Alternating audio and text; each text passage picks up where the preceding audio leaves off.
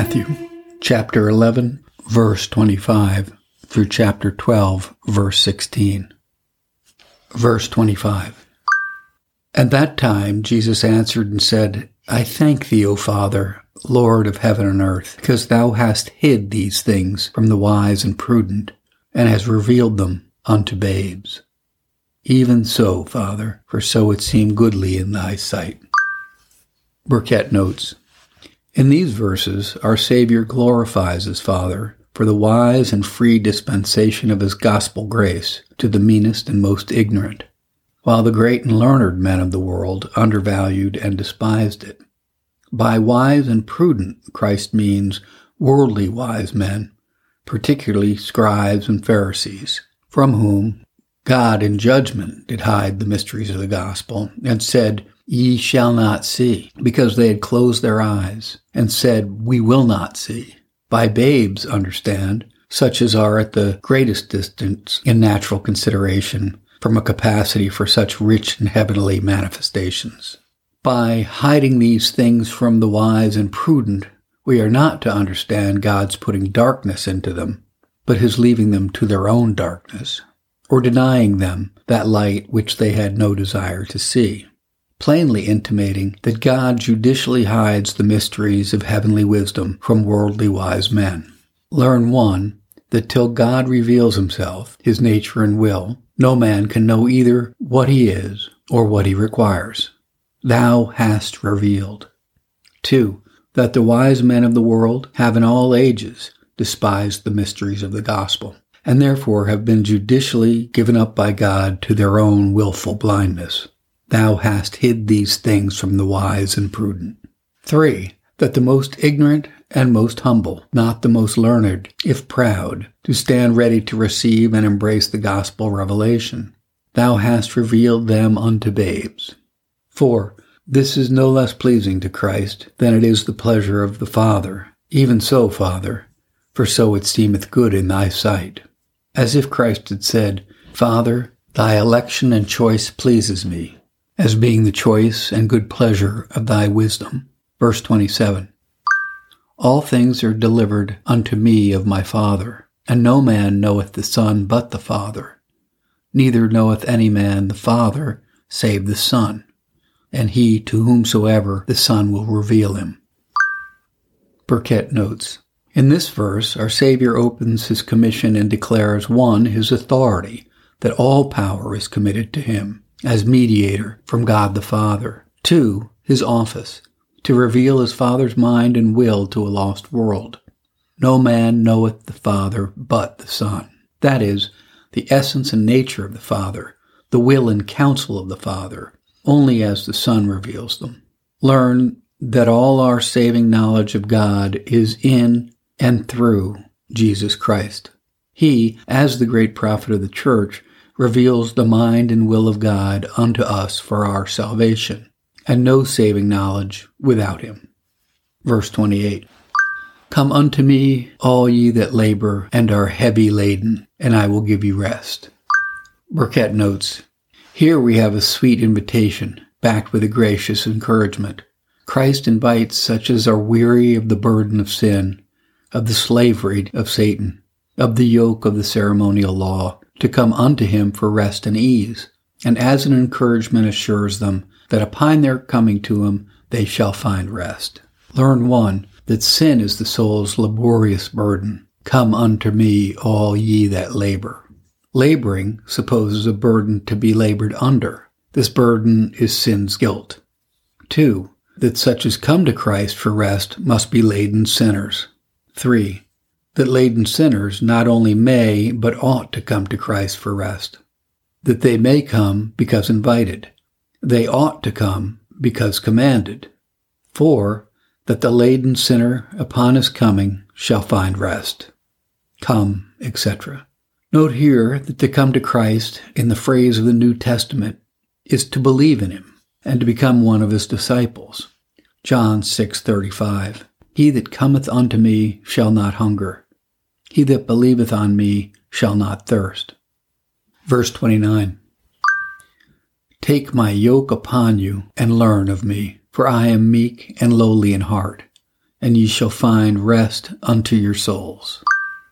Burkitt notes, here note that the phrase of take the yoke is judicial. The Jewish doctors speak frequently of the yoke of the law, the yoke of the commandments, and the ceremonies imposed upon the Jews are called a yoke.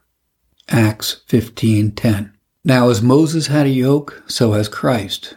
And accordingly observe 1, Christ's disciples must wear Christ's yoke. This yoke is twofold, a yoke of instruction and a yoke of affliction. Christ's law is a yoke of instruction. It restrains our natural inclinations. It curbs our sensual appetites. It is a yoke to corrupt nature. This yoke Christ calls his yoke. Take my yoke upon you. One, because he, as a Lord, lays it upon our necks. Two, because he, as a servant, bore it upon his own neck first, before he laid it upon ours. Observe, too, that the way and manner how to bear Christ's yoke must be learnt of Christ himself. Take my yoke upon you and learn of me. That is, learn of me both what I bear and how I bear. Observe three, that Christ's humility and lowly mindedness is a great encouragement to Christians to come unto him and to learn of him, both how to obey his commands and how to suffer his will and pleasure. Learn of me, for I am meek. Verse 30 For my yoke is easy and my burden is light. Burkitt notes Observe here one, Christ's authority and greatness. He has the power to impose a yoke and inflict a burden. My yoke, my burden. Two, his clemency and goodness in imposing an easy yoke and a light burden. My yoke is easy, my burden is light. That is, my service is good and gainful, profitable and useful, not only tolerable, but delightful. And as my yoke, such is my burden, the burden of my precepts, the burden of my cross. Both light, not absolutely, but comparatively. The weight of my cross is not comparable with the glory of my crown. Learn that the service of Christ, though hard and intolerable to corrupt nature, yet is a most desirable and delightful service to grace or renewed nature. Christ's service is easy to a spiritual mind. One, that it is easy as it is a rational service, consonant to right reason, though contradictory to depraved nature. Two, easy as it's a spiritual service, delightful to a spiritual mind. Three, easy as it's an assisted service, considering that we work not in our own strength, but in God's. 4. Easy when once it is an accustomed service. Though hard to beginners, it's easy to professors. The farther we walk, the sweeter is our way. 5. Easy, as it is the most gainful service, having the assurance of an eternal weight of glory as the reward of our obedience. Well, therefore, might our Holy Lord say to his followers, my yoke is easy, my burden is light. Chapter 12.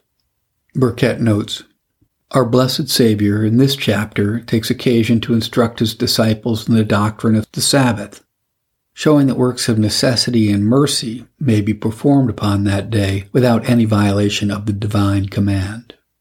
Verse 1 At that time, Jesus went on the Sabbath day through the corn and his disciples were a hungered and began to pluck the ears of corn and to eat. Burkitt notes, Observe here the poor estate and low condition of Christ's own disciples in this world. They wanted bread and are forced to pluck the ears of corn to satisfy their hunger and to taste of want for the trial of their faith and dependence upon his power and providence. Verse 2 But when the Pharisees saw it, they said unto him, Behold, Thy disciples do that which is not lawful to do upon the Sabbath day. Burkitt notes, Observe here one, the persons finding fault with the actions of the disciples, the Pharisee, many of whom accompanied our Savior not out of any good intentions, but only with a design to cavil at and quarrel with everything that either Christ or his disciples said or did. Observe, too, the actions which they found fault with the disciples plucking off the ears of corn on the Sabbath day. Where note, It is not a theft which the disciples are accused of by the Pharisee, for to take in our necessity so much of our neighbor's goods as we may reasonably suppose that, if he were present and knew our circumstances, he would give us, is no theft. But it was a servile labor on the Sabbath, in gathering the corn, that the Pharisees scrupled. Plucking the ears was looked upon as a sort of reaping. Learn thence how zealous hypocrites are for the lesser things of the law, while they neglect the weightier, and how superstitiously addicted to the outward ceremonies, placing all holiness in the observation of them. Verses 3 through 6. But he said unto them, Have ye not read what David did when he was a hungered, and they that were with him? How he entered into the house of God, and did eat the shewbread, which was not lawful for him to eat, neither for them which were with him but only for the priests? Or have ye not read in the law how that on the Sabbath day the priests in the temple profane the Sabbath and are blameless? But I say unto you that in this place is one greater than the temple. Burkitt notes, in these words, our Savior defends the actions of his disciples in plucking the ears of corn in their necessity by a double argument. One, from David's example. Necessity freed him from fault in eating the consecrated bread, which none but the priests might lawfully eat. For in cases of necessity, a ceremonial precept must give place to a moral duty. Works of mercy and necessity for preserving our lives and the better fitting us for our Sabbath services are certainly lawful on the Sabbath day. 2. From the example of the priests in the temple, who upon the Sabbath do break the outward rest of the day by killing their sacrifices and many other acts of bodily labor which would be accounted Sabbath profanation, did not the service of the temple require and justify it. Now saith our Savior, if the temple service can justify labor on the Sabbath, I am greater than the temple, and my authority and service can justify what my disciples have done. From the whole, we learn that acts of mercy, which tend to fit us for works of piety, not only may, but ought to be done on the Sabbath day. Verse 7 but if ye had known what this meaneth, I will have mercy and not sacrifice, ye would not have condemned the guiltless. Burkitt notes, Learn hence, the law of mercy is much more excellent than the law of ceremonies, and where both cannot be observed, the less must give place to the greater. God never intended that the ceremonies of his service in the first table should hinder the works of mercy prescribed in the second table. All God's commands are for man's good. Where both cannot be obeyed, he will have the moral duty performed and the ceremonial service omitted. He will have mercy and not sacrifice. That is, he will have mercy rather than sacrifice, where both cannot be had. Verse 8 For the Son of Man is Lord even of the Sabbath day. Burkitt notes, as if Christ had said, I, who am Lord of the Sabbath, declare to you that I have a power to dispense with the observation of it, and it is my will that the Sabbath, which was appointed for man, should yield to man's safety and welfare. Christ, the Son of Man, was really the Son of God, and as such had power over the Sabbath, to dispense with it, yea, to abrogate and change it at his pleasure. Verses 9 through 12. And when he was departed thence, he went into their synagogue. And behold, there was a man which had his hand withered. And they asked him, saying, Is it lawful to heal on the Sabbath? That they might accuse him. And he said unto them, What man shall be there among you that shall have one sheep, and if it fall into a pit on the Sabbath day, he will not lay hold on it and lift it out? How much then is a man better than a sheep? Wherefore it is lawful to do well on the Sabbath days. Burkitt notes, here we have another dispute betwixt our Savior and the Pharisees concerning the Sabbath, whether it be a breach of that day mercifully to heal a person having a withered hand. Christ confutes them from their own practice, telling the Pharisees that they themselves judged it lawful to help out a sheep or an ox if fallen into a pit on that day. How much more ought the life of a man to be preferred? Here we may remark how inveterate a malice the Pharisees had against our Savior. When they could find no crime to charge him with, they blame him for working a merciful and miraculous cure upon the Sabbath day. When envy and malice, which are ever more quick sighted, can find no occasion of quarrel, they will invent one against the innocent. Verses 13 through 16. Then saith he to the man, Stretch forth thy hand. And he stretched it forth, and it was restored whole, like as the other. Then the Pharisees went out and held a council against him, how they might destroy him. But when Jesus knew it, he withdrew himself from thence, and great multitudes followed him, and he healed them all, and charged them that they should not make him known. Burkitt notes Observe 1. The merciful and miraculous cure wrought by our Saviour's power upon the impotent man. He said unto him, Stretch out thy hand, and his hand was restored. Observe, too, what a contrary effect this cure had upon the Pharisees. Instead of convincing them, they conspire against him. Christ's enemies, when arguments fail, fall to violence. Observe 3. The prudent means which our Savior uses for his own preservation. He withdrew himself. Christ's example teaches his ministers their duty to avoid the hands of prosecutors and prudently to preserve their lives, unless when their sufferings are like to do more good than their lives. Observe 4 the great humility of Christ in concealing his own praise. He had no ambition that the fame of his miracles should be spread abroad, for he sought not his own glory, neither would he by the noise of his miracles enrage the Pharisees against him to take away his life, knowing that his time had not yet come, and that he had much work to do before his death.